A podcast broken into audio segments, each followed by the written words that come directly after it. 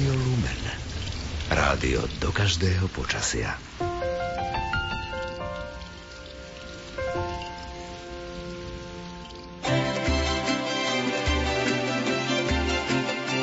Rádio Relax. Rádio Relax.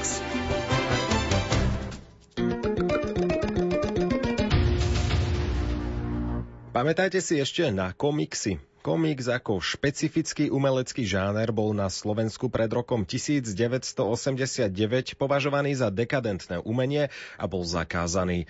Až na pár výnimiek z roku devätnásť šesťdesiatdeväť u nás nejaký nevyšiel. Svoju renesanciu zažil až po nežnej revolúcii a dnes ho možno označiť doslova za fenomén knižnej kultúry. Jedným z novodobých priekopníkov predovšetkým kresťanského komiksu na Slovensku je akademický maliar a nos Nositeľ mnohých ocenení Juraj Martiška. O jeho tvorbe i vzťahu ku komiksu sa s ním rozprával Jan Heriban.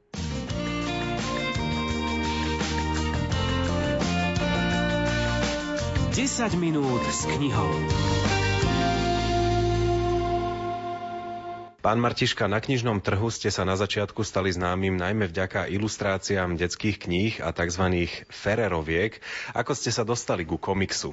Ku komiksu ma priviedla vlastne náhoda kvôli tomu, že v čase, keď som ja v Bratislave študoval, prišli saleziani z Levoče, kde mali takéto svoje salezianské hniezdo pre mladých a s nimi vlastne prišiel do Bratislavy časopis Svetlo. V tom čase to bolo také skôr dobrovoľné, také, že neboli tam ľudia profesionáli, ale takí skôr nadšenci a amatéri. No a mňa oslovili s tým, že či by som im vedel pomôcť s komiksami, ktoré chceli preberať z taliančiny a nechceli ich preberať doslova, také, aké boli, ale chceli niečo trošičku iné, takže to bolo vlastne taká prvá vážnejšia skúsenosť s komiksom, ktorý aj reálne vyšiel. Ešte asi rok predtým som robil na Trnávke v časopise Ver.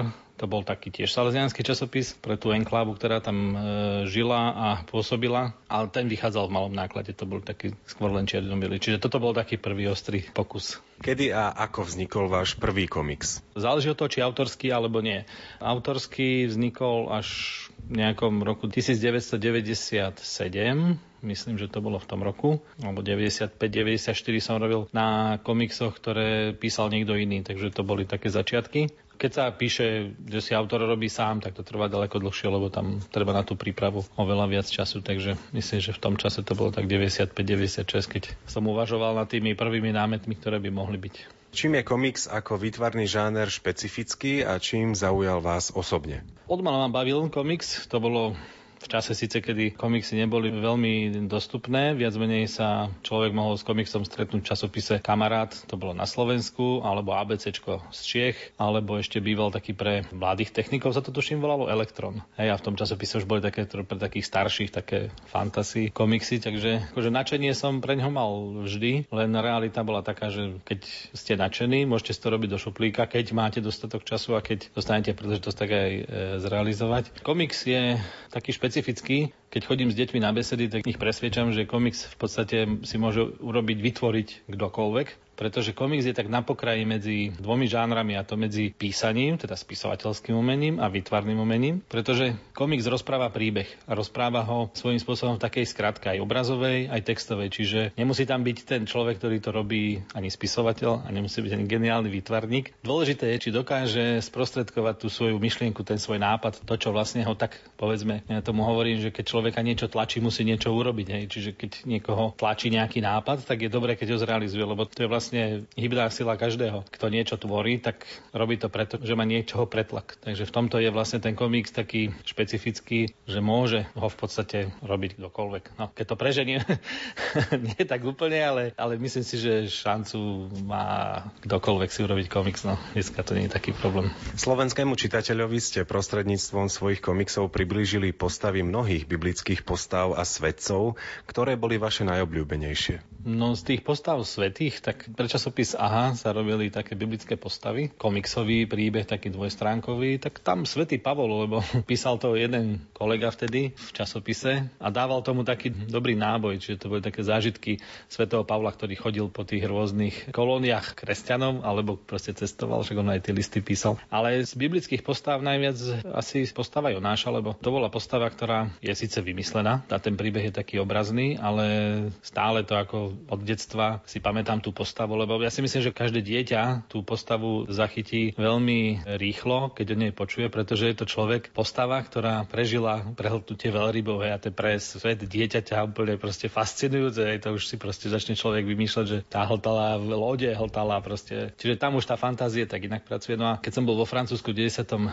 štvrtom, tak vtedy som si povedal, že je dobre sa do toho pustiť, lebo tá postava ma teda zaujímala. Takže som si napísal príbeh o Jonášovi, hej, svojím vlastným pohľadom, svojím vlastným spôsobom prerozprávať vlastne to podobenstvo toho Jonáša, ten zážitok, ten jeho príbeh, ktorý vlastne sa odohráva v tom biblickom príbehu, ale po svojom. Takže to je taká asi postava, ktorá mňa súkromne tak najviac, keďže som sa jej venoval dlho, to trvalo rok. Ako vaše komiksy vznikajú? Ste aj autorom textov? Áno, mám, ak som dobre počítal, sedem autorských komiksov. Autorský komiks je vlastne ten, kde autor je aj autor textu, aj autor obrazu. Vznikali viac menej znova pre časopis Svetlo, ktorý vychádzal u Salesiánov. Oni vychádzali vlastne mesačne, čiže každý mesiac bolo treba nachystať zhruba štyri strany do každého čísla, čiže bolo to také cyklické. Tam som ich urobil, myslím, že ich bolo sedem, ak dobre počítam. V Spolku svätého Vojtecha vyšla prednedávnom komiksov Biblia. Ide o prvé ucelené komiksové spracovanie svätého písma v slovenčine.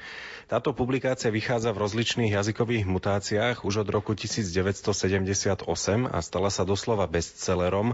Ako túto Bibliu v komiksoch hodnotíte vy ako výtvarník? No, myslím si, že rozprávať príbehy cez komiks, ako som už predtým povedal, že komiks je taká, je to tak na pol cesty medzi takým umením a takým umením, a myslím si, že cez to obrazové rozprávanie deti veci, myslím si, že oveľa ľahšie vnímajú. Hoci na druhú stranu teda zase má to svoje pre a proti, a to viem od mojich detí, že keď ležali večer pri zaspávaní v posteli a ja som im čítal niečo a oni vlastne len počúvali, tak tá fantázia im veľmi silno pracovala. Čiže táto časť tej práce, tej fantázie pri komikse nie je, pretože je živená samotnými obrázkami, ale ako hovorím, je to, je to proste niečo, čo je zaujímavé. Záleží od toho, ako ten komiks je nakreslený, či je tam aj nejaký taký trošičku vtip, lebo to deti očakávajú, aby to nebolo stále len o tom vážnom. No a to si myslím, že každý komiks, keď je takto postavený, tak môže byť zaujímavý a môže si získať svojho čitateľa nie raz, ale ten čitateľ sa k tomu aj viackrát vráti, lebo práve u komiksu sa hovorí, že je to také ľahké čítanie, že človek to prečíta za chvíľu a už nemá dôvod sa k tomu vrátiť. No ale keď je ten komiks urobený dobre a bohato, tak je vždycky dôvod sa vrátiť k niečomu znova a znova si to pozrieť, prípadne prečítať. Môže byť podľa vás komiks prostriedkom, ako spoznávať sväté písmo alebo pravdy viery? Môže byť, si myslím, že záleží vždycky od autorov, že čo chcú povedať a akým spôsobom to povedia, či vedia a zamerajú sa na nejakú cieľovú skupinu alebo vekovú skupinu, čiže dá sa, myslím si, že sa dá. Máte spätnú väzbu od čitateľov svojich komiksov? Keď to vychádzalo v časopise na pokračovanie komiksy, tak vtedy z toho času, áno, vtedy to bola trošku samozrejme iná doba. Dnes, keď teda chodím po besedách a už teda mi vyšla kniha komiksov, prvých troch, ktoré som robil kedysi v časopisoch, a bol som na besede s deťmi, sme sa o tom rozprávali, tak páči sa im to. Samozrejme, ten žáner je trošičku možno od dnešnej doby vzdialený, lebo to sú skôr také vtipné príbehy. By som povedal také skôr archaické, kde sú nejakí králi alebo Egypťania alebo niečo takéto. Ale berú to ako vtipný príbeh, proste zaujíma ich to, že čo sa tam deje a ako sa to deje. Pýtajú sa na to, ako sa taká vec pripravuje, ako sa tvorí, odkiaľ sú nápady. A keď je workshop, tak vlastne s tými deťmi je také krátke komiksy spolu robíme, čiže majú o to záujem. Myslím si, že deti sú otvorené pre akúkoľvek formu, či už umenia, alebo činnosti, keď sa im to podá spôsobom, ktorý ich zaujíma. Keď to budú mať nejak striktne podané, že musia, alebo sú veľmi obmedzovaní, no tak to ich až tak nebaví. To už im tá fantázia uniká niekde inde. Pracujete aj v súčasnosti na nejakom komikse? V súčasnosti sa chystá jeden komiks, ktorý by mal byť. Neviem teraz ešte presne povedať, o čom to bude ani aké bude celkový príbeh, lebo momentálne sa na tom len pracuje. Bol som oslovený asi pred dvomi týždňami jedným autorom, ktorý by mal pripravovať texty. Zatiaľ som taký plný očakávania, že čo to vlastne bude, len som bol oslovený, či mám záujem. Tak ako ja som zvedavý človek, takže, takže záujem mám.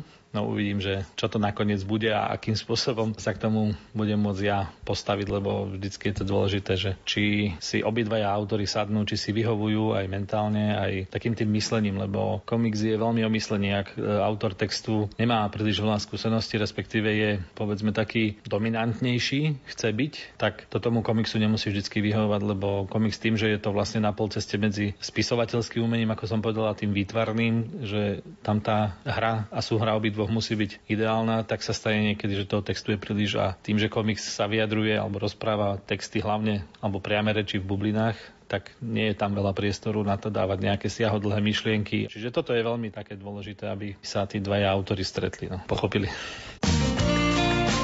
Túto reláciu pre vás pripravil Spolok svätého Vojtecha s podporou mediálneho grantu Konferencie biskupov Slovenska. Spolok svätého Vojtecha. Čítanie s pridanou hodnotou. Februárových desať minút s knihou je za nami. Jan Heriban sa zováral s akademickým maliarom a autorom komiksov Jurajom Martiškom. Ďalší rozhovor so zaujímavým hosťom zo sveta kníh vám prinesieme opäť o mesiac.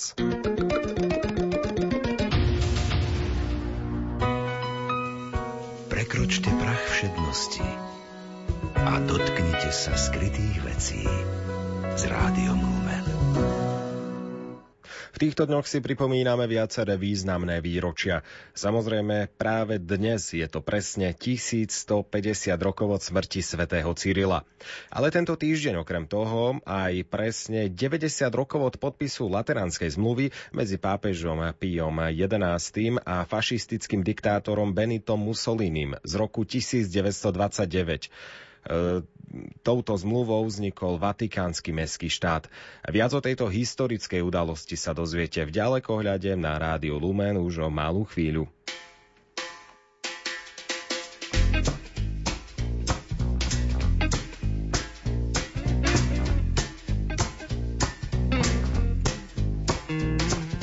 Štyri kone vrané ťahajú ma zvane, pretože som minulý rok nezaplatil dane.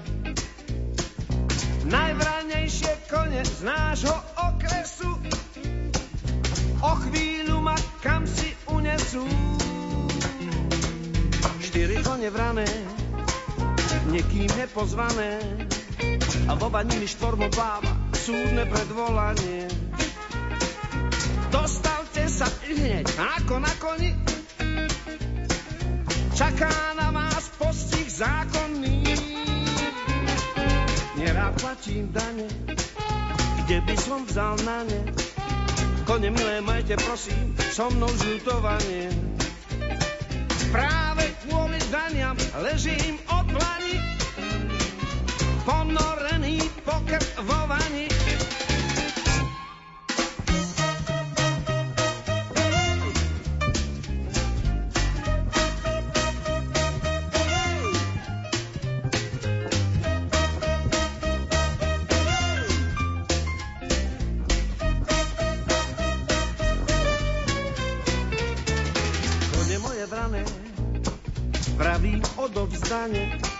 Prestaňte ma zvane ťahať, to vám nepristane.